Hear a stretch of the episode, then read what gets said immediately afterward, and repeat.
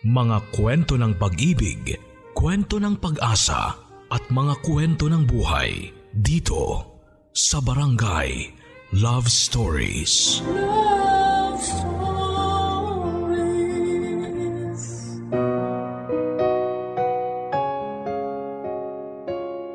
Para sa pangarap natin ay handa tayong magsumikap at magtiis. Para sa pangarap natin ay handa tayong sumugal ng ilang ulit. Ikaw kapuso ano ang handa mong gawin para sa pangarap mo? Nabuhay tayo sa mundo na may magkakaibang tsansa para guminhawa ang buhay. May mga ilan sa atin ang nagtagumpay at may mga ilan din na napag-iwanan. Marami sa atin ang pinagpala na makamit lahat ng gusto nila dahil sa kakayanan nilang magbayad. Pero marami rin sa atin ang kahit na anong pagsusumikap ay hindi pa rin magawang makausa dahil pera ang kalaban. Mahirap ngang maging mahirap ka barangay. Minsan kahit kompleto ka na sa pangarap at kasipagan, lagi ka pa rin kapos pag pera na ang usapan. Kaya ang ending ay hindi pa rin natin makamit ang gusto natin sa buhay dahil nasa mundo tayo kung saan ay malaki ang role ng pera. Alam ko na marami sa inyo ang nakaranas nito at nakakaramdam ngayon ng lungkot dahil hindi patas ang laban sa mundo. Ang kwentong ibabahagi ko sa inyo ngayong araw ay kwento ng isang taong sumubok magsumikap pero laging kinukulang. Ang taong puno ng pangarap pero puno pa rin ng alinlangan dahil alam niyang wala siyang laban sa mga taong nabiyayaan ng swerte sa buhay. Itago na lang natin siya sa pangalang Jared. Si Jared ay tulad ng marami sa inyo na minsan ay nangarap at nangamba. Si Jared ay tulad ng marami sa inyo na may gustong makamit sa buhay pero may malaking harang sa harapan niya. Paano nga kaya niya titibagin ang harang na yon o di naman kaya ay matibag nga kaya niya? Sinong tutulong sa kanya para sa pangarap niya? May magkukusa kayang iabot sa kanya ang mga pangangailangan niya. Ang kwento ni Jared ang magpapatunay na sa ating mundo ay hindi talaga patas lagi ang laban na makakaharap mo. Alamin natin ang kanyang kwento ng pag-ibig, buhay at pag-asa sa nangungunang Barangay Love Stories. Dear Papa Dudut, Ako nga pala si Jared, 30 years old na sa kasalukuyan. Nangyari po ang ibabahagi ko sa inyo may halos isang dekada na ang nakakaraan. Hindi po ako pinalad na lumaki sa isang mayamang pamilya. Kaya na doble kayod ako para sa sarili ko at sa mga magulang ko. Hindi na rin ako nakatuloy ng pag-aaral dahil kapos nga kami sa pera.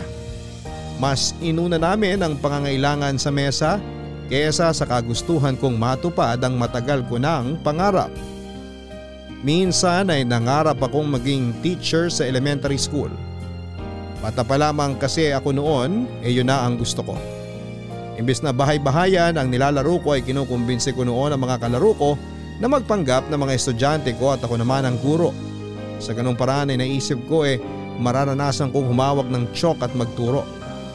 Mataas ang tingin ko sa mga guro at pinangarap ko nga talagang mapabilang sa kanila. Dahil sa dati kong teacher noong elementary na si Sir Peralta. Siyang naging inspirasyon ko para ipagpatuloy ko ang kagustuhan kong maging teacher. Alam ni Sir Peralta na kapos kami sa pera kaya madalas ay inaabutan niya ako ng pagkain para makasabay ako sa mga kaklase ko noon na mag-recess. Napansin kasi niya na tuwing recess ay nasa gilid lamang ako at nagkukunwaring tulog para lamang hindi ako mainggit sa mga kaklase kong kumakain ng masasarap na baon nila. Mahina rin ako sa klase noon papadudot dahil mas inuuna ko ngang tumulong sa nanay ko na maglabada sa mga amo niya tuwing madaling araw. At tuwing pagkatapos naman noon ng klase ay tinutulungan ko ang aking ama para sa kanyang mga sideline. Naintindihan niyo ni Sir Peralta kaya naman nag-volunteer siya na i-tutor ako ng libre sa mga lesson na nahuhuli ako. Binibigyan din niya ako dati ng pera kapag may mga kailangang pagkagastosan sa klase. Siyang naging bayani ng mga katulad kong gustong makapag-aral pero walang pera. Masakit lang noon na maaga siyang pumanaw dahil sa isang aksidente. Parang sinama niya sa puntod ang mga pangarap ko mula noong namatay siya. Nawalan ako ng isang taong tutulong sa akin para makamit ko ang mga pangarap ko. Pero sinubukan kong alisin ang lungkot at ginawa ko siyang inspirasyon. Para subukan pang mangarap. Pero talagang kulang kung pangarap at sipag lang ang meron sa iyo. Hindi ako pinalad na maging teacher dahil hindi ako nakatungtong ng kolehiyo. Kinailangan kong huminto sa pag-aaral dahil mas kailangan ako sa bahay kesa sa eskwelahan.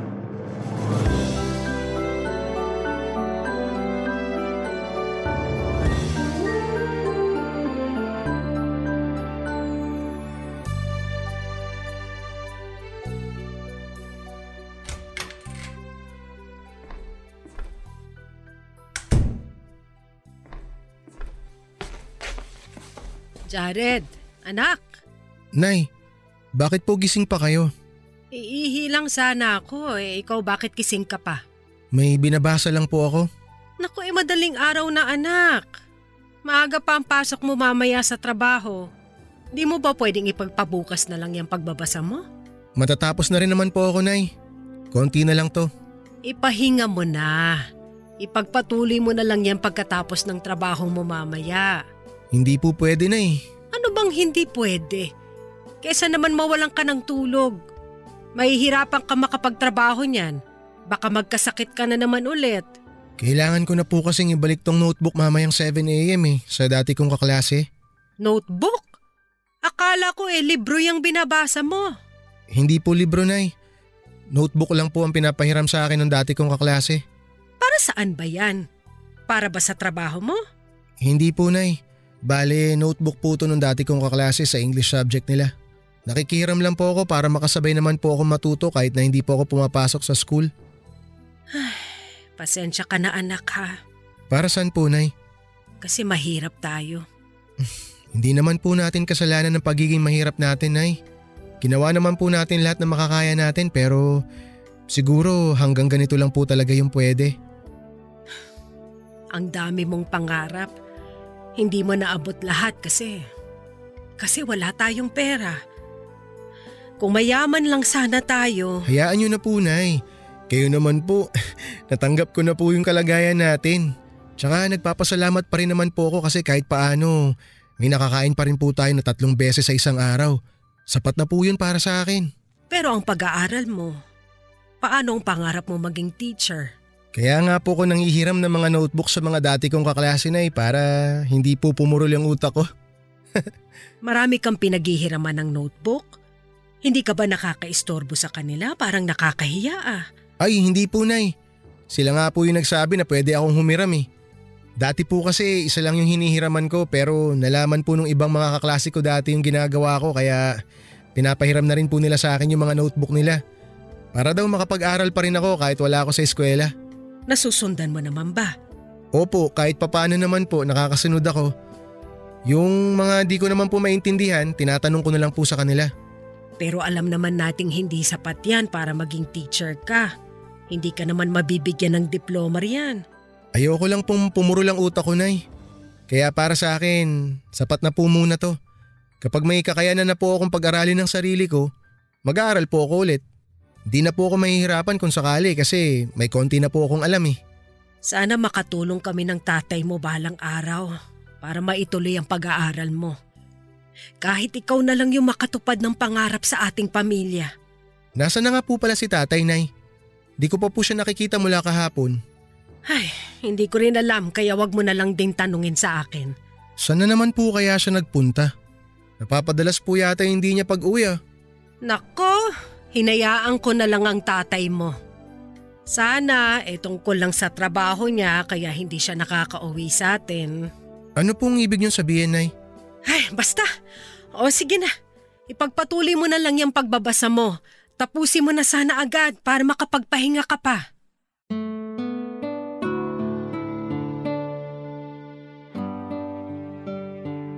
Iniwasan ni nanay na pag-usapan namin ang tungkol sa hindi pag-uwi madalas ni tatay. Walang nakakaalam noon kung saan nagpupunta si tatay papadudot. Puro kasi siya sideline kaya kung saan saan siya napapadpad noon. Wala siyang eksaktong oras ng pag-uwi kaya madalas ang pag-aalala ni nanay sa kanya.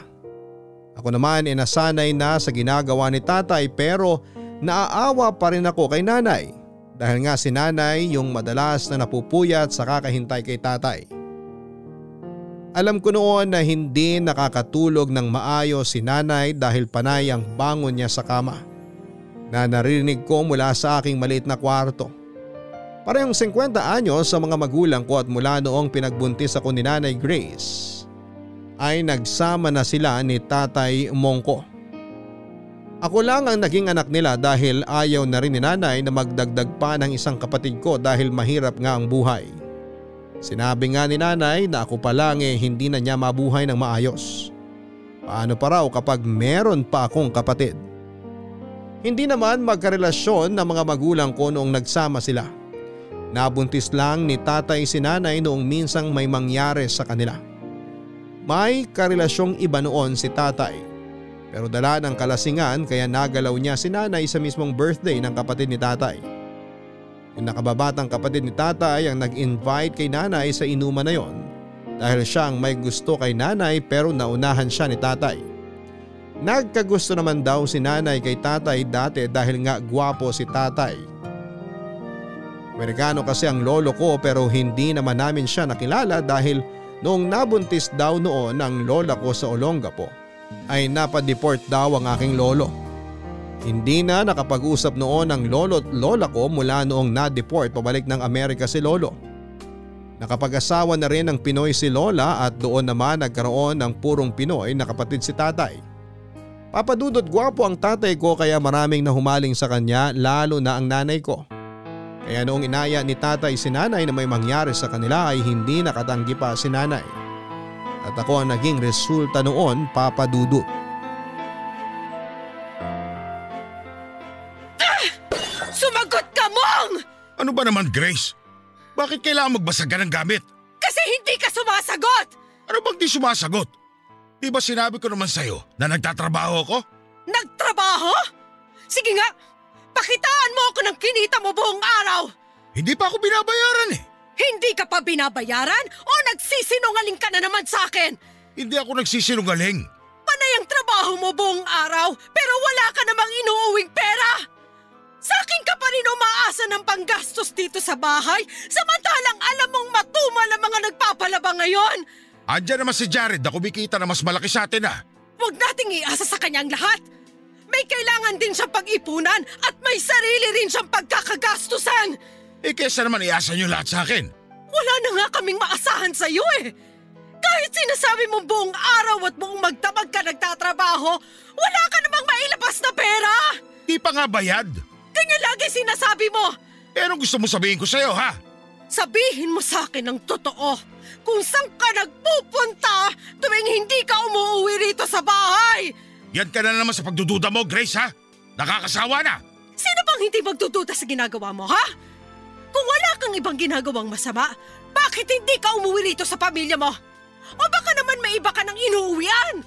Yan na sinasabi ko. Nagbibintang ka na naman. Puro ka na lang tamang hinala. Malakas ang kutob ko, Mong! Alam kong may ginagawa kang iba! Trabaho lang ang inaatupag ko. Walang naniniwala sa'yo! Aminin mo na lang ang totoo! Sino ang babae mo?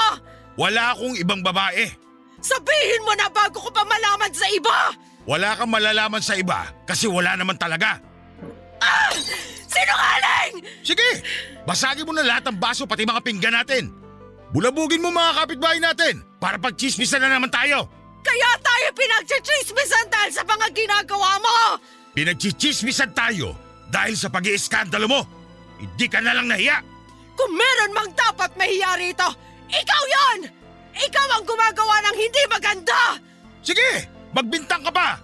Unti na lang talaga't mananawa na ako sa ugali mo. Baka matagal ka ng sawa sa akin, kaya sa iba ka na nagpupunta! Sige, baliwin mo sarili mo sa kakaisip na may babae ko. Hindi ako magkakaganito kung hindi dahil sa mga ginagawa mo! Wala nga akong ginagawa. Sinungaling! Sinungaling ka talaga! Dati ka pang ganyan! Akala mo nakalimutan ko na lahat ng panloloko mo sa akin! Kung ibabase mo lagi sa mga kasalanan ko dati, walang mangyayari, Grace. Maawa ka naman sa akin. Sinisira mong araw ko dahil sa pagdududa mo. Hindi ako magkakaganito kung hindi dahil sa mga kagagawan mo! Ni minsan, hindi ka gumawa ng paraan para bumawi sa mga kasalanan mo. Bumabawi naman ako ah. Ikaw lang naman to hindi makabitiw sa nakaraan. Oo, nagkamali ako sa'yo dati. Pero hindi man habang buhay eh, ipapamukha mo sa akin yon. Kasi hanggang ngayon, hindi ka pa rin nagbabago. May kutob akong hindi maganda sa'yo. Kailangan ko lang ng ebidensya. Kapag nahuli kita, humanda ka! Umanda kayo ng babae mo! Kung may mahuli kang babae, Talaga! Mahuhuli ko kayo ng babae mo! May hangganan din ang panloloko nyo!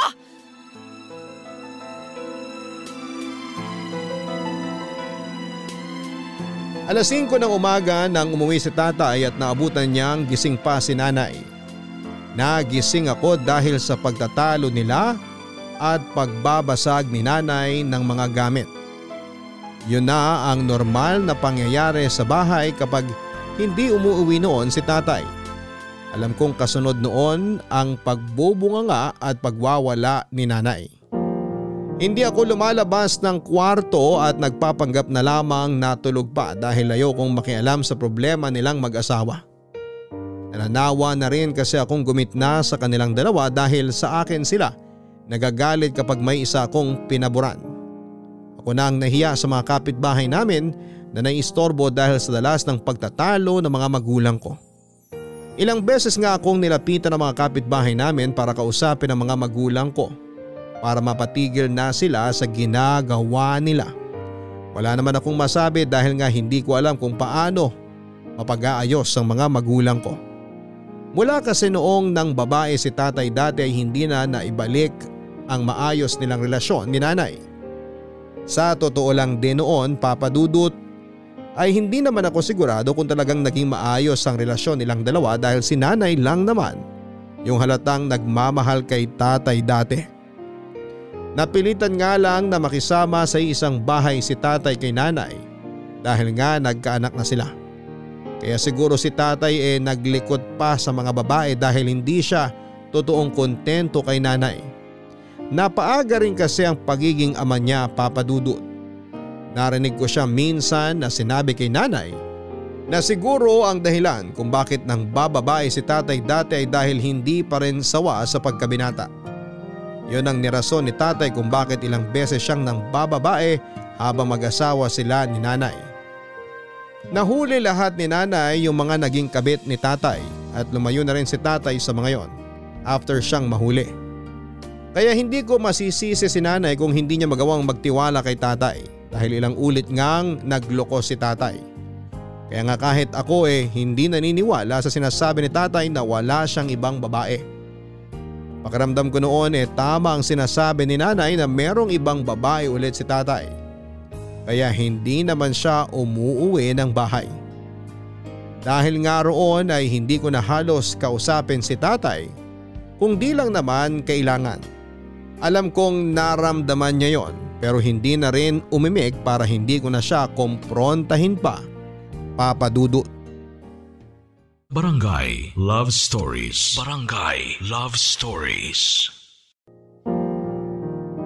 Lumayo nga ang loob ko kay tatay mula noong nagsimula siyang mangbabae. Naalala ko noon kung paano niya palihim na tinatawagan sa kanyang cellphone ang mga babae niya. Inakala niyang tulog na ako kaya malaya siyang nakipag-usap sa babae niya sa kanyang cellphone. Hindi ko muna siya kinumpronta noon. Nakinig lamang ako at nalaman kong nagmomotel silang dalawa. Kaya naman pala walang naiuwing pera noon si tatay dahil nauubos yon sa pag-check-in nila. Kaya nga napilitan na rin po akong magtrabaho noon dahil panay ang reklamo ni tatay na wala siyang kinikita sa pagsa-sideline niya. Naman pala ay napupunta yon sa mga babae niya. Sinundan ko siya sa motel na napag-usapan nilang dalawa ng babae niya at doon ko nga nakumpirmang meron siyang ibang babae at isa yung menor de edad. Hindi ko sinabi kay nanay dahil natatakot ako sa magiging reaksyon niya pero may hinala na rin pala noon si nanay. Nanggalap lang siya ng ebidensya at doon nga ay nahuli niya si tatay. Hindi pa noon umamin si tatay kay nanay papadudot. Pinilit pa rin niya na sabihing wala siyang ibang babae. Hanggang sa ako na ang nagsalita at sinabing nakita ko siya at ang babae niya sa isang motel. Hindi na siya nakapagsinungalin pa papadudot at inamin niya ang totoo. At iniwan naman niya ang babaeng yon nang sinabi kong pwede siyang makulong dahil minor de edad ang babae. Akala ko noon ayun na ang huli pero may mga sumunod na naman siyang naging babae. At kadalasan ay single mom ang nakukuha niya noon. Naiinis lang kami ni nanay dahil nalaman naming sa mga anak ng mga kabit niya na pupunta ang maliit na kinikita ni tatay. Kaya mas lalong nagalit si nanay dahil kaming totoong mag-ina niya ay hindi man lang niya mabigyan ng pera. Awang-awa ako noon kay nanay papadudot dahil sa inabot niyang stress kay tatay. Lagi na lang nagdududa at lagi na lang kinakabahan noon si nanay kapag umaalis si tatay. Ilang beses ko siyang naririnig na umiiyak ng tahimik sa banyo.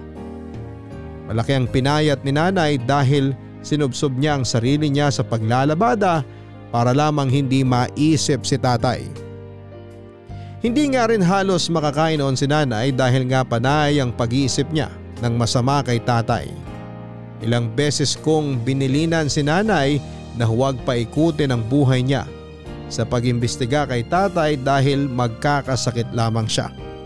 Pero hindi naman siya nakinig papadudot. Sinabi niya sa akin na saka ko lang siya mauunawaan kapag nasa sitwasyon ko na siya. Hindi ko na siya sinagot pa dahil kahit na hindi ko alam ang eksaktong pakiramdam niya. Alam kong sobrang sakit noon at hindi ko yun gustong maranasan. Kaya nga nagtanim ako ng galit kay tatay dahil sa naging epekto ng pangbababae niya kay nanay.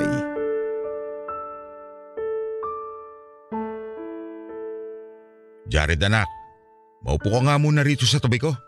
Bakit po tay? Makikipagkwentuhan lang naman ako sa'yo. Wala pa kasi ang nanay mo. Wala rin naman ako mapanood sa TV. Makinig na lang po kayo ng radyo. Ayaw mo bang makipagkwentuhan sa akin? Ang tagal na nang huli kitang nakausap eh. Marami po akong ginagawa ngayon tay. At alam kong ganun din po kayo. Alam kong marami rin po kayong ginagawa. Tama ka, marami nga. Di ko na nga halos mahati ang sarili ko sa dami ng mga sideline ko. Di ibig sabihin po ba niyan tay, marami na rin kayong pera? Para matulungan nyo na kami ni nanay sa mga gastusin dito sa bahay. Ayun lang, karamihan kasi hindi pa bayad. Parang mahigit isang taon nyo na pong sinasabi sa amin yan ni nanay. Yun naman kasi ang totoo eh. O sige po, sabi nyo eh. O ikaw, kamusta ka naman? Kumusta ang trabaho mo? Ayos lang po. Magkwento ko naman tungkol sa trabaho mo. Wala man lang akong alam sa ginagawa mo sa trabaho eh. Parehas lang naman po tayong walang alam sa ginagawa ng isa't isa. Parang may laman yung mga sagot mo sa akin ah. Wala naman po tay. Nagtanong kayo, sumagot lang naman po ako. Pati ba naman ikaw eh, ganyan na rin sumagot sa akin? Parehas na ba kayo ng nanay mo? Porke wala pa ako naiaambag dito sa bahay eh. Kung umasta kayo, kala nyo itataas yun na. Wala naman po kaming problema kung di po kayo nakakapag-ambag tay. Alam nyo naman po siguro kung ano yung problema namin ni nanay sa inyo. Dahil na naman ba to sa bihira akong pag-uwi ha? Isipin nyo pong mabuti tay. Alam nyo po kung ano sagot dyan. Di mo na lang ako diretsahin. Pinagbibintangan mo rin ba ako may ibang babae? Kayo naman po nakakaalam niyan tay. Di na kailangan mambintang. Pinapaikot mo pa ako eh. O sige po tay, didiretsahin ko na po kayo. Tutal ito naman po ang gusto nyo. May babae po ba kayo? Wala. Wala akong babae. O edi wala. Bakit parang hindi ka naniniwala? Importante pa po ba kung naniniwala ako o hindi? Kailangan mo akong paniwalaan kasi wala talaga akong ibang babae. Kung magpapakatotoo ako sa inyo tay, hindi po ako naniniwala. Sige, gayahin mo ang nanay mong puro hinala. Hinala lang po ba yun tay? O umuulit na naman po kayo sa mga pambababae nyo? Sige lang, isipin niyo kung anong gusto niyong isipin. Malinis ang konsensya ko. Wala akong ibang babae. Okay po. Jared, May kailangan pa po ba kayong sabihin, Tay? Kasi gusto ko na lang po sana magkulong muna sa kwarto. makinig ka. Ano na naman po ba yun? Wala akong ibang babae. Di nyo na po kailangan ulit-ulitin yan, Tay. Pero may bakla akong inuuwian.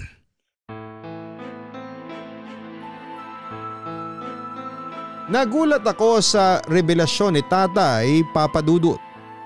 Hindi man lang ako nakatunog na namamakla na pala siya.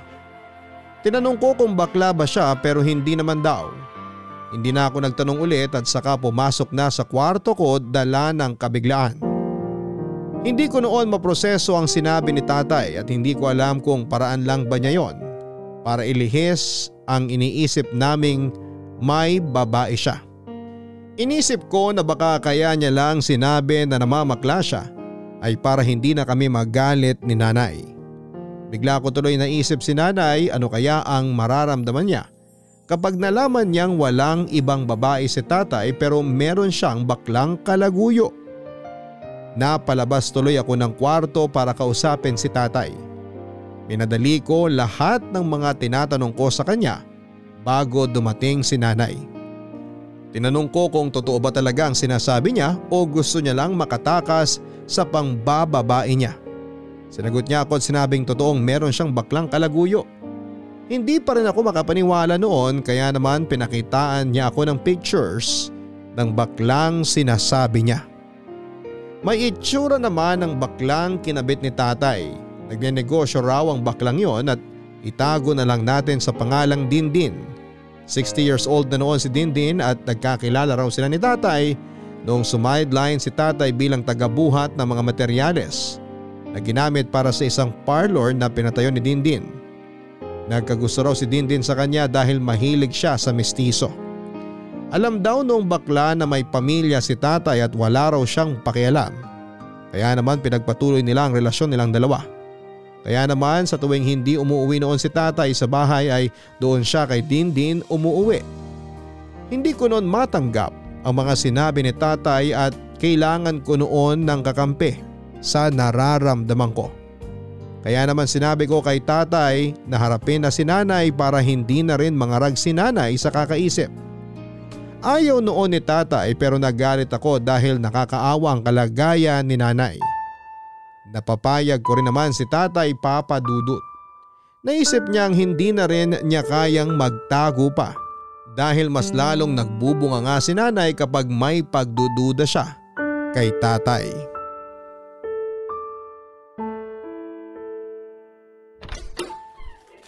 Jared, tulungan mo naman ako sa mga bit-bit ko. Sige po, Nay. Ano po ba tong mga to? Bakit po puro damit? Dito po ba kayo maglalabas sa bahay? Ay hindi, bigay yan ng isang amo ko. Mga pinaglumaan ng binata niya. Baka raw kasya sa'yo kaya binigay na sa akin kesa raw gawing basahan. Isukat mo nga para makita ko. Mamaya na lang po, Nay. Ayos ka lang ba? Bakit parang Biyernes Santo ang mukha mo? Maupo na po muna kayo, Nay. May kailangan po kayong malaman. Kinakabahan naman ako, Jared. Ano bang nangyayari? Tay! Nandito na po si Nanay!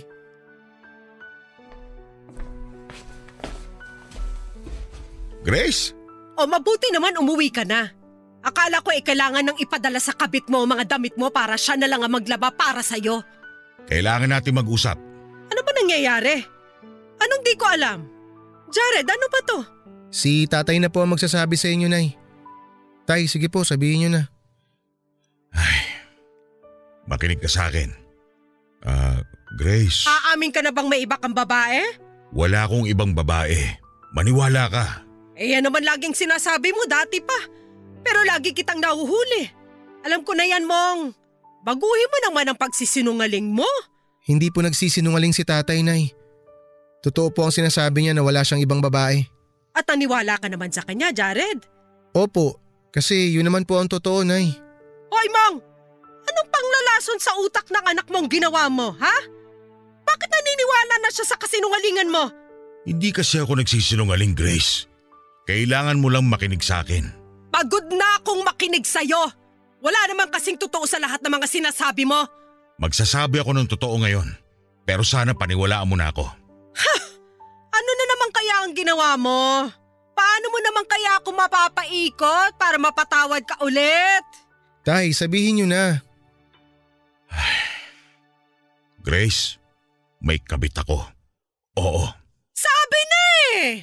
Tapos kanina lang magsisinungaling kang wala kang ibang babae? Ang kapal mo rin, no? wala akong kabit na babae pero... Pero bakla meron. Ano? May inuuwian akong bakla. Si Dindin. Ano na naman kalokohan yan, Mong? Ganyan na ba ang paraan mo para itago ang babae mo? Ha, Akala mo ba kapag sinabi mong bakla ang kabit mo, eh hindi na ako magagalit? Yung ba ang iniisip mo? Nay, totoo po ang sinasabi ni tatay. Bakla po ang inuuwian niya. Alam mo lahat ng to, Jared? Kanina ko lang po nalaman, Nay. At aniwala ka naman sa tatay mo. Inamin po ni tatay sa akin kanina lahat, Nay. Pinakita niya rin po sa akin yung pictures nila ni Dindin. Anong kahayupan to, Mong? Nagsasabi na ako ng totoo, Grace. Paniwalaan mo naman ako ngayon. Bakit bakla? Anong meron? Bakla ka na rin ba? Hindi ako bakla. Eh bakit ka pumatol sa bakla? Kailangan ko eh. Nay! Hindi ka na nahiya sa ginagawa mo? Pati sa anak mo, sinabi mo pa to?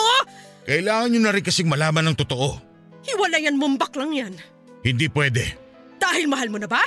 Siya na ba ang gusto mo makasama kaysa sa aming pamilya mo? Hindi mo kasi maintindihan eh. Wala talaga akong balak intindi ng mga sinasabi mo!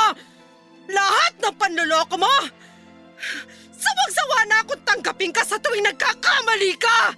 Nay, kumalma po kayo. Ngayon ako naman na magsasabi sa'yo ng gagawin mo, Mong. Iwan mo ang baklang yan o kami ng anak mo ang lalayo sa'yo! Hindi ko pwedeng iwas si Dindin. Bakit? Dahil siya ang paraan para makapag-aral si Jared.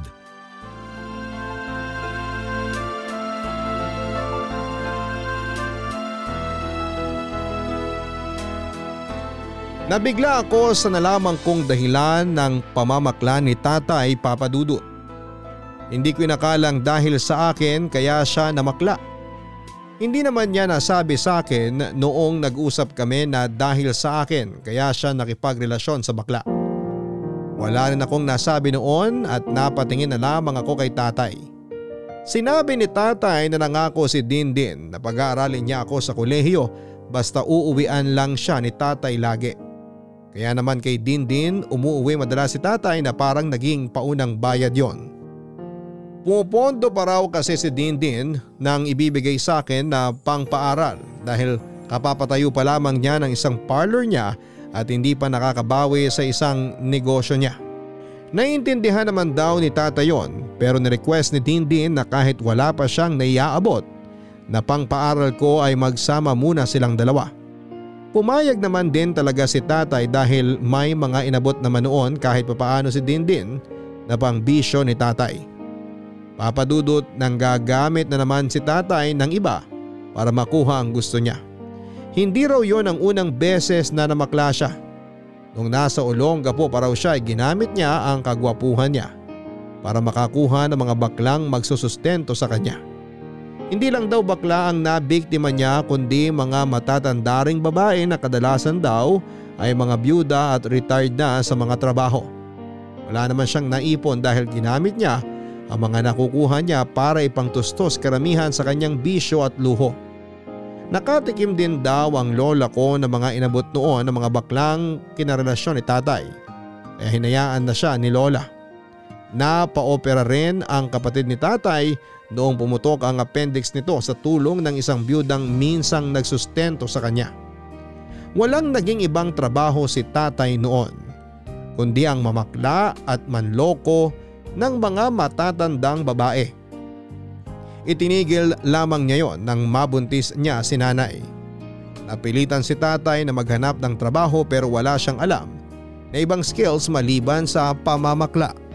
Kaya naman kung anong madadaling sideline lang ang pinapatos niya, may makuha lang na pera dahil yon lang daw ang kaya niya. Barangay Love Stories. Barangay Love Stories. Malaki ang naging pagbabago sa bahay mula noong nalaman naming namamakla si tatay. Hindi na tumatabi si nanay kay tatay papadudot. Nakiusap si nanay na matulog katabi ko sa kwarto dahil hindi na raw siya komportableng makatabi si tatay. Nahirapan tuloy kaming dalawa na magkasya sa isang single bed kaya naman hinayaan ko na lamang si nanay na matulog mag-isa sa kwarto ko at ako naman ay natulog na lamang sa sala. Naging madalas na rin ang pag-uwi ni tatay sa bahay dahil busy daw si Dindin sa mga negosyo niya at pinapagawang bahay. Hindi ko na rin nakitang nag-uusap ang mga magulang ko maliban na lamang kung merong importanteng kailangang pag-usapan. Hindi ko nakitang nakonsensya si tatay sa mga ginagawa niya sa amin ni nanay. Nagpatuloy siya sa pamamakla niya habang si nanay naman ay nagdoble sa paglalabada, wag lamang maisip ang ginagawa ni tatay. Naging malungkot lalo at tahimik ang bahay namin. Madalas nga ay mas gusto ko pang manatili na lamang noon sa trabaho kesa umuwi sa amin. Kundi lang dahil kay nanay ay baka mas pinili ko pang magstay in sa trabaho nung inalok ako ng boss ko. Nakapag-uwi na rin si tatay ng pera at ibang gamit sa bahay. Proud siyang ipinakita sa amin ang mga ibinigay ni Dindin. Siya nang nagkusang magbayad ng bills sa kuryente, bahay at tubig. Halos makumpleto na rin namin noon ang mga appliances kahit second hand lang ang mga nabili papadudot. Nakakakain na rin kami ng masasarap dahil sa mga pinapadalang pera ni Dindin. Marami na kaming naimbak na pagkain sa ref at dilata sa cabinet ng kusina. Gustong ipamuka sa amin ni tatay na tama lang ang ginagawa niya kahit panloloko yon. At nasasaktan niya kaming mag-ina. Dahil nga marami na siyang naiambag sa bahay kaya naman lumakas ang loob niyang ipilit ang mga batas niya sa amin. Lagi niyang gusto na umuo na lamang kami noon sa mga gusto niyang mangyari at pinagbawalan kaming umangal. Lalo na noong minsang kumakain kaming dalawa ni nanay Dumating siya at masayang nilatag sa mesa ang pizza, cake at soft drinks na nabili niya gamit ang pera ni Dindin.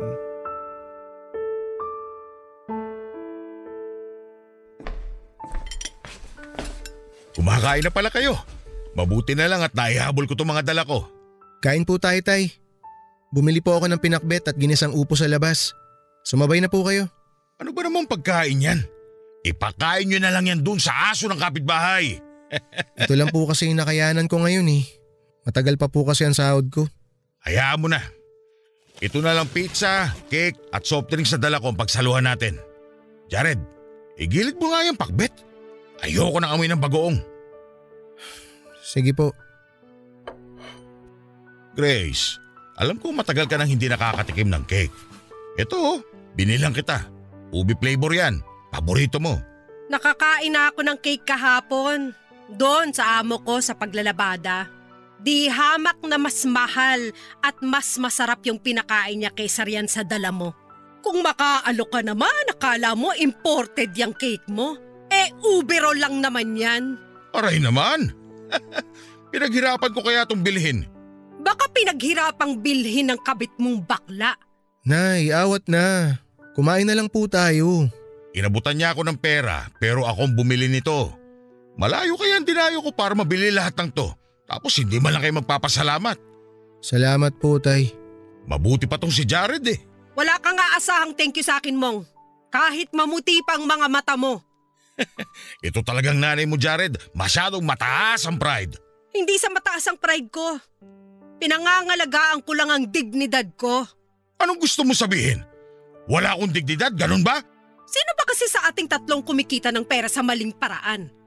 Hindi naman si Jared, di ba? Dahil nagtatrabaho siya ng marangal. Lalong hindi naman ako. Dahil kahit mababa ang sahod ng isang labandera, malinis naman ang pinagmulan. Malinis naman ang pinagmulan ng mga pera ko ah. Galing to lahat kay Dindin at malinis sa mga negosyo niya. Wala naman ako sinasabing sa maruming paraan kumikita si Dindin. Ang sinasabi ko lang rito, eh ikaw! Nay! Malinis ba ang pamamaraan mo ng pagkuha ng perang ipapalamon sa pamilya mo? O di ayan! Itatapo ko na lang lahat to. Tutal, ang busilak niyo mag-ina. Ang yabang mo ah. Tay, wag na po kayo mag-away. Pagsabihan mo tong nanay mo ha? Akala mo napakalinis?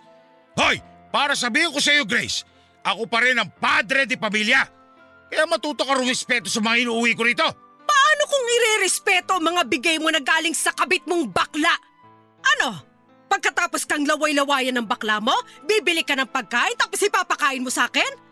Hoy, Mong! Hindi ako tulad mo! Hindi yung kaya ng sikmura ako!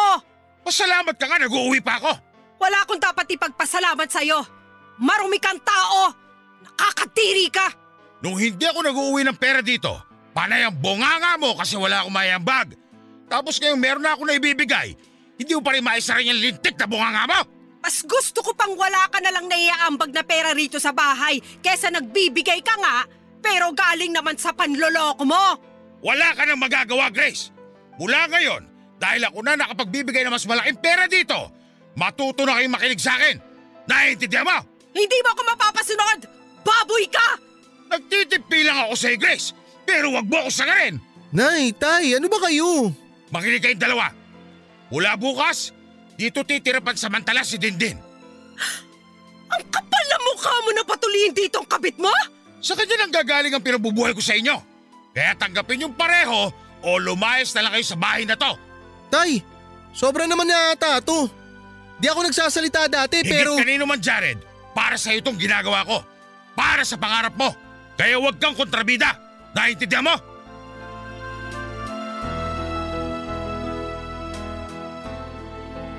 Yon ang unang beses na nakita ko na galit ng ganon si tatay sa amin ni nanay.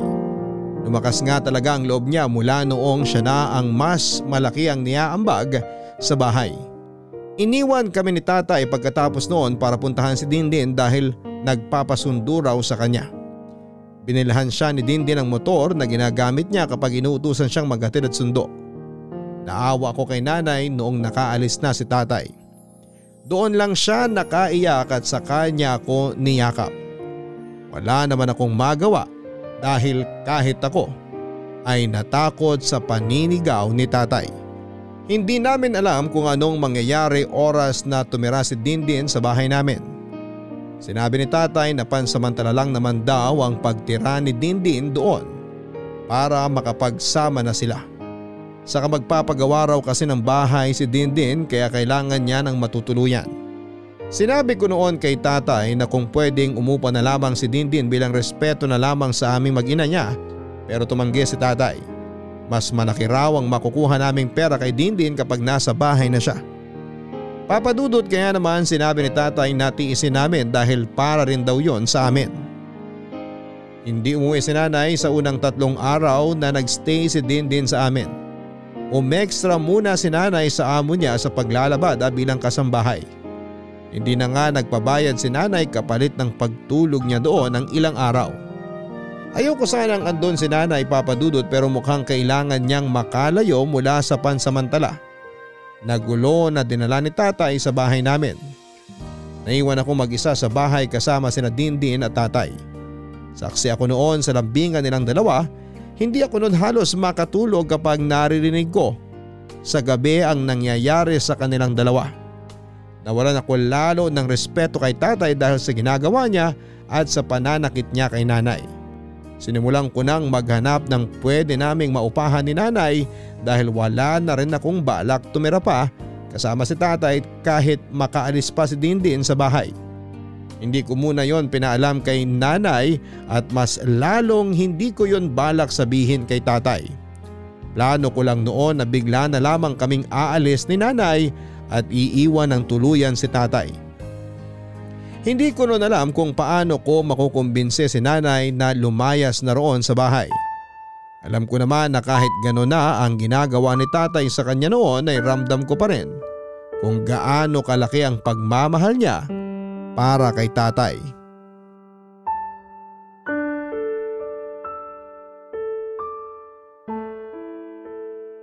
Hello Jared! May kailangan po ba kayo Ma'am Dindin? Dindin na lang. Di mo naman ako amo para tawaging ma'am. Okay po. Ano pong kailangan nyo? Hindi lang ako makatulog. Ang init kasi. Pasensya na po kayo kung walang aircon dito sa amin. Di rin po kasi pwedeng kabitan dyan sa kwarto nyo ni tatay. Ipapahiram ko na lang po sa inyo yung electric fan ko para kahit papano dalawa po yung nakatutok sa inyo. Ay, hindi na. Ano ka ba naman? Kaya ko naman. Sinabi ko naman po kay tatay na hindi talaga uubra dito sa bahay. Kasi nga po maliit tsaka mainit. Kung gusto niyo po, may kakilala po ako na nagpapaupa ng apartment. Mas malaki at mas komportable po kaysa rito sa bahay namin. Hindi na. Gusto ko rin dito. Naalala ko nga rito yung bahay namin nung bata pa lang ako at wala pa kaming pera. Lumaki po pala kayong mahirap. Mas mahirap pa nga ata kami kaysa sa inyo eh. Kung saan saang squatters area kami napapadpad. Palipat-lipat kami lalo kapag kailangan nang i-demolish yung lugar. Paano po kayo nagkapera? Nagsumikap ako. Marami akong pinasok na trabaho. Nakapag-ipon ako noon tapos nagbukas ako ng maliit na parlor na swak sa budget ng mga nasa squatters area noon. Pumatok yun ng gusto. Hanggang sa kinaya ko ng umupa ng mas malaking parlor tapos nadagdagan pa. Nakapagbukas na rin ako ng kainan at kung ano-ano pa. Swerte nyo naman. Hindi swerte yun. Sipag at syaga yun. Nagsumikap kasi ako. Hindi rin po sa pagsusumikap yan. Bakit po ako? Kami ni nanay. Bakit kahit anong pagsusumikap namin nasa ilalim pa rin po kami? Wala naman po kaming nagrabyadong tao pero nasan po kami ngayon? Ay nako, kanya-kanyang timing lang yan.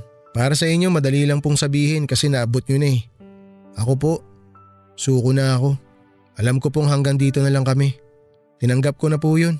Yan naman sana ang wag mong gawin, Jared. Mawala na ang lahat. Wag lang ang tiwala sa sarili mo.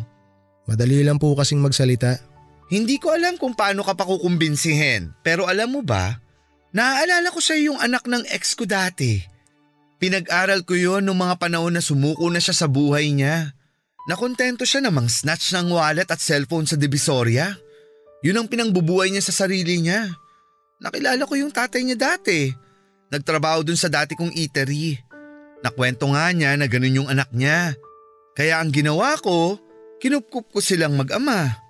Pinag-aral ko yung anak ng ex ko. Lahat ng kailangan niya sa school, ako ang nagbigay. Nakapag-ipon ng ex ko mula sa sahod niya sa akin sa eatery. Wala rin naman siyang pinagkakagastusan kaya lahat ng kita niya napupunta sa sarili niya. Kaya ganun din ang ginagawa niyo sa amin ni tatay? Parang. Ewan ko ba? Ganito na lang lagi ang nangyayari sa akin. Ang hilig ko sa lalaking may anak na. At asawa? Nung una, hindi ko alam na may asawa ang tatay mo ha. Sa kanya lang sinabi sa akin nung napaibig na niya ako. Wala naman na ako nagawa. Lubog na ako eh.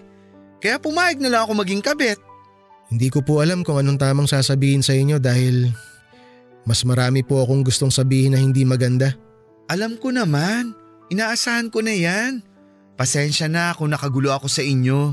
Kaya gusto ko sanang bumawi. Pag-aaralin kita. Akong bahala sa'yo. Nakwento ng tatay mo na gusto mo raw maging teacher? Wala pa po pagkabata. Ayun naman pala. Lagi kang binibida sa akin ng tatay mo. Masipag ka raw at matalino. Naaawa nga raw siya sa'yo kasi pinipilit mo pa rin matuto ngayon kahit pagod ka na sa trabaho. Totoo bang nakikiram ka ng notebook sa mga dati mong kaklase? Gusto ko lang naman pong matuto. Yan ang dahilan kung bakit ako pumayag na pag-aralin ka. Kasi alam kong di mapupunta sa wala ang ipang tutustos ko sa'yo. Hindi po kayo sigurado dyan. Siguro, wala ka ng tiwala sa sarili mo dahil sa mga nangyari sa'yo dati. Pero ako, may tiwala ako sa'yo. Ay, pag-isipan mo ang alok ko ha? Alam kong di lang ang pangarap mong maging teacher ang nakasalalay dito, kundi ang pangarap mong maiahon ng nanay mo sa hirap. Pinagmasdan ko si Dindin na muling bumalik sa kwarto nila ni tatay. Sa unang pagkakataon ay nakausap ko siya ng maayos. Gustuhin ko mang magalit sa kanya noon pero hindi ko magawa dahil makatao ang pakikiharap niya sa akin. Nakonsensya ako ng kaunti dahil pakiramdam ko ay natraidor ko si nanay dahil sa usapan naming yon ni Dindin. Napaisip ako sa mga sinabi ni Dindin sa akin. Naramdaman ko ang kagustuhan niyang makatulong sa akin ng walang ibang intensyon. Naisip ko ang inalok niya sa akin na pag-aralin ako. Aminado akong nakaramdam ako ng saya nung sinabi niyang handa siyang akuin ng gastos sa pag-aaral ko. Matagal ko ng pangarap na makabalik muli sa pag-aaral. Papadudo tuwing uh, pagkatapos ng trabaho ay dumadaan ako sa pangarap kong university at doon ay nagmamasid lang. Nakakaramdam ako lagi noon ng inggit sa mga estudyanteng nagtatawanan habang naghihintay sa susunod nilang klase. Na-imagine kong kabilang ako sa kanila kahit pansamantala lamang. Bago ako makabalik sa aking realidad ay naiiyak ako lagi noon kapag bumabalik na sa akin ang realidad na pangarap lang ang pag-aaral para sa akin. Kaya naman noong nalaman kong balak ni Dindin na pag-aralin ako ay muling nabuhay ang imahinasyon ko sa university na yon. Inimagine kong suot ko na ang uniforme bilang estudyante nag-aaral sa kursong education. Na-imagine kong hindi lang ako nakikihiram ng notebook para matuto kundi may sarili na ako kung saan ako mismo ang nagsulat at hindi ko na kailangang ibalik pa yon sa ibang tao. Nakapag-desisyon na ako papadudot kinabukasan ay kinausap ko si Dindin at sinabing gusto ko mag-aral. Natuwa siya sa naging desisyon ko at napayakap sa akin. Sinabi ko sa kanya na kahit gawin niyang utang ang gagamitin niya para pag-aralin ako. Nangako ko sa kanya na handa ko yung bayaran oras na makapagtapos ako. Tumanggi siya papadudot at sinabing hindi ko na raw kailangang gawin yon. Ipangako na lang daw sa kanya na hindi ko pababayaan ang pag-aaral ko dahil minsan daw nangarap din siyang makapag-aral pero hindi niya nagawa dahil mas inuna niyang magtrabaho. Kaya naman masaya siyang maipapasa ang pangarap niyang edukasyon sa ibang tao.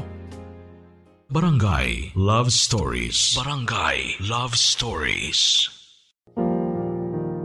Sinabi ko kay nanay ang napag-usapan namin ni Dindin. Nagalit si nanay dahil nga parang kumakampi na ako sa kalaban. Pinaunawa ko naman kay nanay ang sitwasyon papadudot. Medyo natagalan ng kaunti bago niya tinanggap ang desisyon kong magpatulong sa pag-aaral kay Dindin. Naisip ni nanay marahil na kailangan ko rin yon dahil matagal ko nang gustong makapag-aral at tanging si Dindin lang ang pwedeng makapagbigay noon sa akin.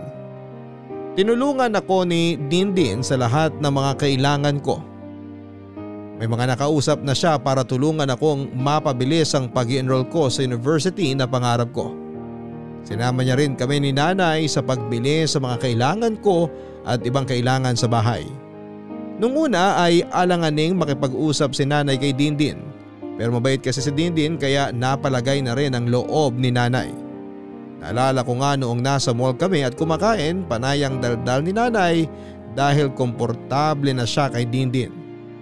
Nagtatawanan pa sila noon na akala mo ay matagal na silang magkakilala.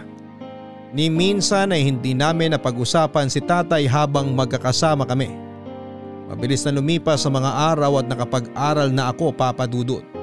Walang kasing saya ang pakiramdam ko na makatungtong na sa kolehiyo para mabigyang katuparan na ang mga pangarap ko.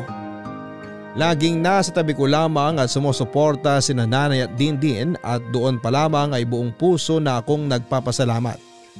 Naging close na rin si nanay at dindin at hindi na kailangang maglabada ni nanay dahil pinasok na siya ni dindin bilang katiwala sa isang parlor niya.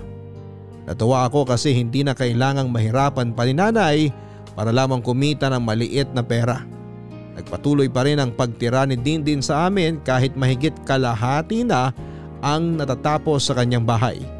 Si tatay naman ay bibihira na naman kung umuwi dahil ayon sa kanya ay may nahanap daw siyang isang racket na medyo may kalayuan sa bahay namin.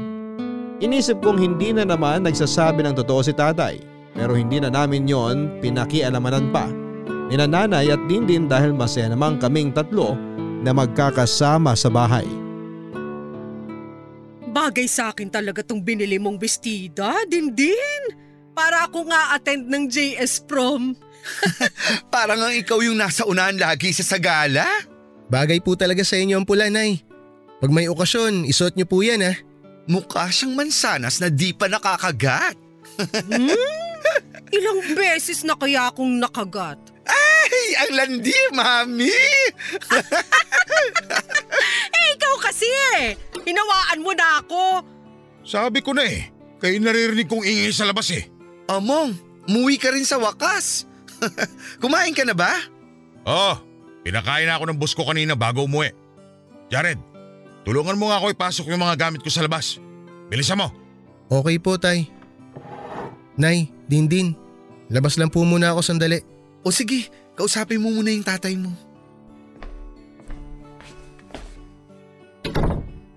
Tay, O, Anong balita?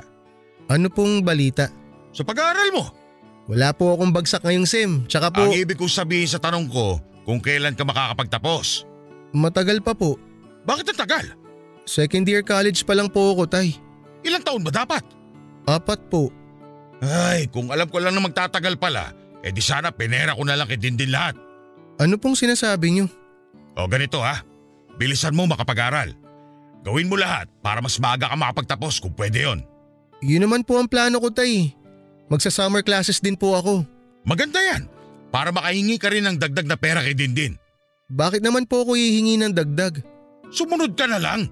Yung sapat lang para sa tuition at baon ko po ang kinukuha ko. Nakwento po kasi ni Dindin na medyo kinakapos din siya dahil nga nagkaroon ng problema dun sa pinapagawa niyang bahay. Kailangan daw bakbakin ulit yung sa kusina. Wala tsaka... akong pakialam sa nangyayari sa bahay niya. Ang sa akin lang, humingi ka lang na humingi. Huwag kang maniwala na walang pera ang baklang yan. Maraming tinatago yan na hindi natin alam. Tay, nakakahiya na po yun. Maawa naman po tayo sa kanya. Siya na nga po gumagastos ng lahat dito sa bahay. Kaya nga gagatasan pa natin para masulit naman yung pagtira niya dito. Hindi ko po kaya yun, Tay. Ako ang tatay mo. Kaya sumunod ka sa gusto ko. Tay! Kapag magsasabi ka kung magkano tuition mo, dagdagan mo. May kakilala ko na kayang mameke na resibo para hindi tayo mahuli. Tay, wag naman ganun. Ah, magtatrabaho na lang po ako ulit para yun po ang iaabot ko sa inyo kung sakaling kailangan nyo. Para di na po natin kailangan lukuhin si Dindin. Hindi mo mapagsasabay ang pag-aaral at pagtatrabaho. Mag-aral ka na lang habang meron pang nag-aabot sa'yo. Yun naman po ang ginagawa ko eh. Pero maging wise ka rin at humingi pa ng dagdag. Para di sa inyo yan ang nanay mo. Paano pong para sa amin? Ayos naman na po kami ni nanay kung ano lang po ang meron eh. Malaking pasasalamat nga po ni nanay na pinasok siya ni Dindin na katiwala sa parlor niya eh. Isa pa yung nanay mo. Hindi ginagamit ang utak. Alam mo ba pwede siya makakupit doon sa parlor na hindi nalalaman ni Dindin? Ay, ako lang ba gumagamit ng utak sa pamilyang to? Ginagamit po namin ang utak namin tay. Kaya alam po namin na mali ang magnakaw at magsinungaling. Huwag mo akong pangaralan, Jared. Mas matanda ako sa'yo. Mas marami akong alam kung paano mabuhay sa mundong to. Hindi uubra yung puro bait lang. Tanda mo yan. Tay! Bawa naman kayo sa akin. Diring-diri na akong galawin ng baklang yan. Mabuhay lang kayo mag-ina. Humihingi lang ako ng konting pabor na dagdagan mo hinihingi mo para may maitago tayong pera bago ko siya idispatcha. Kaya sundin mo lahat ng sinasabi ko. Kung ayaw mo ngayon pa lang, idispatcha ko na yung si Dindin. Kasi pag pinalayas ko na yung baklang yan, tingnan lang natin kung makapag-aral ka pa.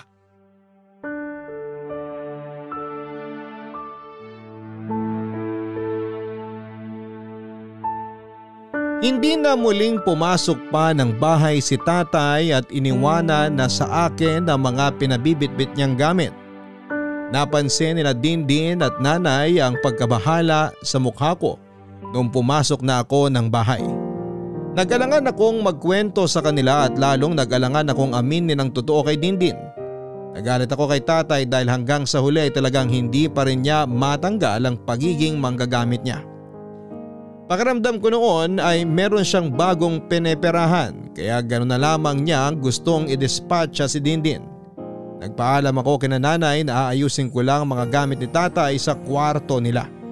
Yon ang kinuha kong pagkakataon para mag-isip kung sasabihin ko na ba kay Dindin ang mga gustong mangyari ni tatay. Hindi ko noon alam kung anong gagawin kung susunod ba ako dala ng takot kay tatay o tatanggi ako dahil napamahal na sa amin si Dindin. Papadudod sa maiksing panahon na nakasama namin si Dindin ay wala siyang ibang ginawa kundi pakitaan kami ng maganda. Tinuring niya kaming pamilya at naramdaman ko kahit papaano na meron akong ama dahil sa pagiging responsable niya. Papadudot na padali ang pagdidesisyon ko dahil mas tumimbang ang kabutihang pinamalas sa amin ni Dindin. Naalala ko yung pag-aalaga niya noong nagkasakit si nanay at na-ospital. Siya ang nagtakbo sa ospital kay nanay at siya rin ang nagbantay. Pinaghahanda niya ako ng almusal sa umaga bago ako pumasok noon sa school. Kahit na alam kong puyat siya dahil sa pag-aasikaso niya sa mga negosyo niya. Mula noong naging kaklose niya si nanay ay hindi ko na muling nakitang malungkot muli si nanay. Nagkaroon na ng laman ng mga pisngi ni nanay dahil wala na siyang stress na nararamdaman at nakakakain na rin ng maayos. Nilagaan at minahal kami ni Dindin Papadudot at malaking kasamaan kung sa kabila ng mga ginawa niya ay tatraydorin ko siya dahil lang sa utos ni tatay. Kaya agad akong lumabas ng kwarto ni na tatay dala ang desisyon ko. Inarap ko sina Dindin at nanay para ipaalam sa kanila ang napag-usapan namin ni tatay. Handa na ako noon kung ititigil na ni Dindin ang pagpapaaral sa akin dahil sa plano ni tatay. Mas gusto ko na yon kesa tuluyang maubusan ng pera ang taong walang ibang ginawa kundi maging mabuti sa aming mag-ina.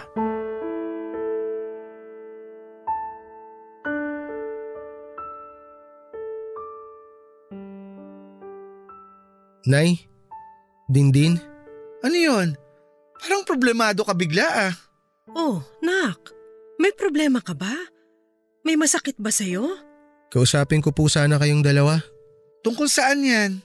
Kinausap po kasi ako ni tatay kanina sa labas. Asa na pala siya? Umalis na po ulit. Dindin, hindi man lang natin napansin na hindi na siya pumasok ulit, no? Nasanay na tayong wala na siya lagi? Ano bang pinag-usapan niyo ng tatay mo? Gusto po niya na na humingi ako ng dagdag na tuition kay Dindin. Pwede naman kung talagang kailangan. Bakit naman hindi? Gusto po ni tatay na sobrahan ko po yung hihingiin ko sa inyo. Wag daw po eksakto lagi. Bakit naman daw? Alam ko na yan. Alam niyo na po ang balak ni tatay? Hindi lang ang tatay mo ang gumawa niyan sa akin. Marami pang iba. Yung mga naging ex ko noon, nung sawa na at diri na sa akin, dinoble na yung hinihingi. Minsan pa nga triple. Para may ipon sila kung sakaling iiwan na nila ako. Bakit mo namang hinayaang gawin sa'yo yun dati? Tanga nga ako, di ba? Ganon kalungkot ang buhay naming mga bakla. Alam at tanggap ko na yan. And expect ko na yan nung nililigawan pa lang ako ng tatay mo. Alam kong balang araw, iiwan din niya ako pag di na niya ako kailangan. Mas mabuti pa po eh, unahan niyo na po si tatay. Kayo na po ang makipaghiwalay para hindi na po siya ulit makakuha sa inyo. Hamos siya. Ang dami ko nang pinagdaanan ganito. Kakayanin ko yan. Maliit na bagay. Pero hanggat kayong dalawa ni tatay, ipipilit niya lang po sa akin na kunan kayo ng pera eh. Hindi ko naman ipagdadamot sa inyo ng nanay mo ang pera ko. Humingi lang kayo. Walang problema. Sobra na ang naibigay mo sa amin, Dindin. Kaya nga po, ayos lang kung sakaling hindi niyo na po ituloy yung pagpapaaral sa akin. May mga naisip na rin po ako na pwede kong pasukang trabaho para makapag-aral pa ako kahit paano. Ay, hindi naman pwede yun. Nangako ako sa'yo na hanggang makatapos ka, isusuportahan ko ang pag-aaral mo. Pero hanggat ginagawa niyo po yan, lagi lang akong uutusan ni tatay na nakawan kayo ng pera. Hindi ko po kaya yun. Kaya nga mas lalo kong gustong pag-aralin ka eh. Para kapag nakapagtapos ka na, makakahanap ka na ng trabaho. Pag nakahanap ka na ng trabaho, hindi ka na matatakot sa tatay mo dahil ikaw na ang bubuhay sa inyong mag-ina. Hindi ko po kayo kayang lokohin. Mas lalong di ko kayo kayang pabayaan hanggat nakapaligid sa inyo ang tatay mo. Sa totoo lang, hindi ko na po talaga alam ang gagawin. Ang gusto ko lang na gawin mo, galingan mo sa pag-aaral. Kung brasuin ka man ulit ng tatay mo na humingi ng dagdag na pera sa akin, gawin mo, magbibigay ako. Pero… Ibibigay ko ang perang kailangan ng tatay mo. Huwag kang mag-alala. Malakas na ulit ang kita ng mga negosyo ko. Nakakabawi na ulit ako. Hindi naman namin kayang gawin yun sa'yo, Dindin. Grace, maliit na bagay lang yan kumpara sa naibigay niyo mag-ina sa akin. Wala nga kami na ibigay o naitulong sa'yo eh. Ang laki kaya. Dahil sa inyo, naranasan ko ulit paano magkaroon ng pamilya. Dahil sa inyo, naramdaman ko ulit kung paano mahalin. Oo, totoo na si Mongla ang gusto ko na magmahal sa akin noon. Kaya bigay todo ako sa kanya. Ayos nga lang sa akin na maging kabit niya, di ba? Pero nung nakilala ko kayo, nagbago na lahat ng gusto ko. Ayos na sa akin kahit wala si Mong sa tabi ko. Ayos lang sa akin kahit di niya ako mahalin. Basta andyan kayong mag-ina. Pinuno niyong mag-ina lahat ng naubos sa pagkatao ko ng mga lalaki ng gamit lang sa akin. Kaya kung sakali man nahilingin sa inyo ni Mong nagatasan pa ako, gawin niyo lang. Hindi ko ramdam ang pagkawala ng pera ko. Kasi mas importante sa akin na huwag kayong mawala sa buhay ko.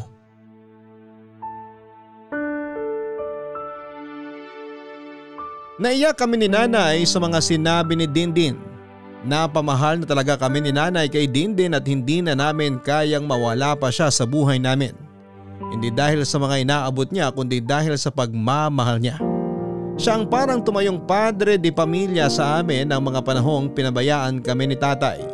Siya ang naging ama ko na gumabay at nagmahal sa akin noong naghahanap ako ng kalinga kay tatay.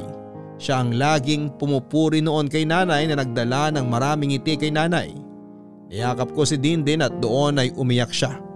Nagpasalamat siya dahil tinanggap namin siya sa bahay. Papadudot hindi ko sinunod ang sinabi ni tatay na gatasan pa si Dindin. Kahit ilang beses na pumayag si Dindin ay hindi ko pa rin yon magawa sa kanya noon.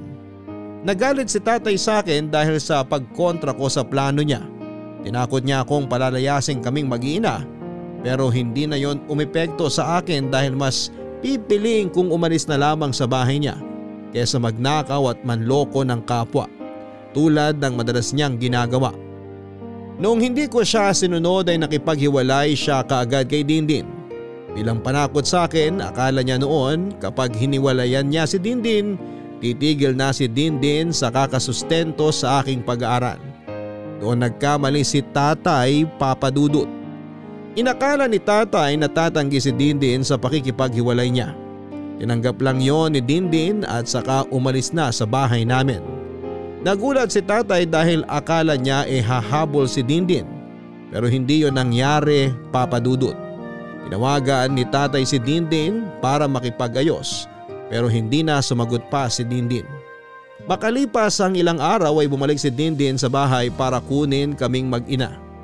Nagkataon na wala si tatay kaya nakapaghakot na kami ng mga gamit namin para tumirapan samantala sa inuupahang apartment ni Dindin. Pinagpatuloy ni Dindin ang pagpapaaral sa akin. Naganap pa rin ako ng trabaho para makatulong sa kanya dahil alam kong hindi biro ang mga ginastos niya para sa negosyo at bahay niya. Inanap kami ni tatay para bumalik sa bahay at nagsisisi na raw siya sa mga ginawa niya at handa na siyang magbagong buhay. Una niyang kinausap si nanay dahil alam niyang marupok si nanay sa kanya. Pero hindi na umepekto ang pagmamanipula ni tatay sa kanya. Tinawagan din ako ni tatay para ipaalam na merong isang bakla na mas mayaman kay Dindi na pwede raw akong matulungang makapasok sa mga public school para magturo dahil malakas daw ang kapit ng baklang yon. Tinanggihan ko siya papadudot at nagpasalamat pa rin ako kahit ganon ang nangyari. Dahil sa kanya ay nakilala namin si Dindin. Si Dindin na naging ama sa mga panahong pinabayaan niya kaming mag-ina. Sa ngayon ay isa na akong guro sa isang elementary school sa Cavite. Masaya ako na kahit nahuli ako sa pagtupad ng pangarap ay nagawa ko pa rin. Nang mga panahong akala ko eh wala ng pag-asa pa para maabot ko ang pangarap ko ay biglang nagpadala ang Diyos. Ang isang taong tutulong sa akin at yon ay si Dindin. Kasama pa rin naming mag-ina si Dindin at sa ngayon ay paralisado na siya dahil sa isang sakit na gumupo sa kanyang may ilang taon nang nakakaraan. Nawala lahat ang negosyo niya at binenta na rin ang bahay na naipatayo niya para sa pagpapagamot niya. Nakabili naman siya ng mas maliit na bahay papadudot kung saan kami nakatirang tatlo. Kami na ang nag-alaga sa kanya, ako na ang nagsilbing breadwinner sa amin. Hindi namin siya pinabayaan tulad ng ginawa niya sa amin noong kailangan namin siya. Hanggang sa dulo ng buhay niya ay nangako ako na hindi siya iiwanan kahit na anong mangyari. Hanggang sa dulo ng buhay niya ay nangako ako na magiging pamilya kami. Maraming salamat po sa pagbasa ng aking liham. Ang inyong kabarangay forever, Jared. Masarap nga sa pakiramdam na maabot ang iyong mga pangarap. Lalo na kapag alam mong pinaghirapan mo at nakayanan mo hanggang sa dulo. Mas masarap lalo sa pakiramdam kapag alam mong natupad mo ang pangarap mo nang hindi gumagawa o gumagamit ng ibang tao. At wala nang masasarap pa sa pakiramdam kapag nagawa mong tuparin ang mga pangarap mo nang may pagsuporta galing sa mga taong mahal mo. Mahirap mabigyan ng katuparan ng mga pangarap lalo na kung ikaw ay kapos at walang ibang taong makakatulong para mapunta ka sa unahan. Pero may mga taong katulad ni Jared na kahit wala o kahit na alam na alanganin ay hindi pa rin sumuko. Minsan talaga ay kailangan mo lang na huwag isuko kaagad ang laban. Mga kabarangay ilang ulit ka mang pasukuin ang iyong pangarap dahil sa maraming dahilan at kalaban. Sana hindi mo sila magawang pakinggan at tingnan. Tanging ang sarili mo lang ang dapat mong paniwalaan, tanging ikaw at ikaw lang ang makagagawa ng paraan para ang pangarap mo ay iyong makamtan. Hanggang sa muli ako po si Papa Dudut sa mga kwento ng pag-ibig, buhay at pag-asa sa Barangay Love Stories number 1. Mga kwento ng pag-ibig, kwento ng pag-asa at mga kwento ng buhay dito sa Barangay Love Stories. Love Stories.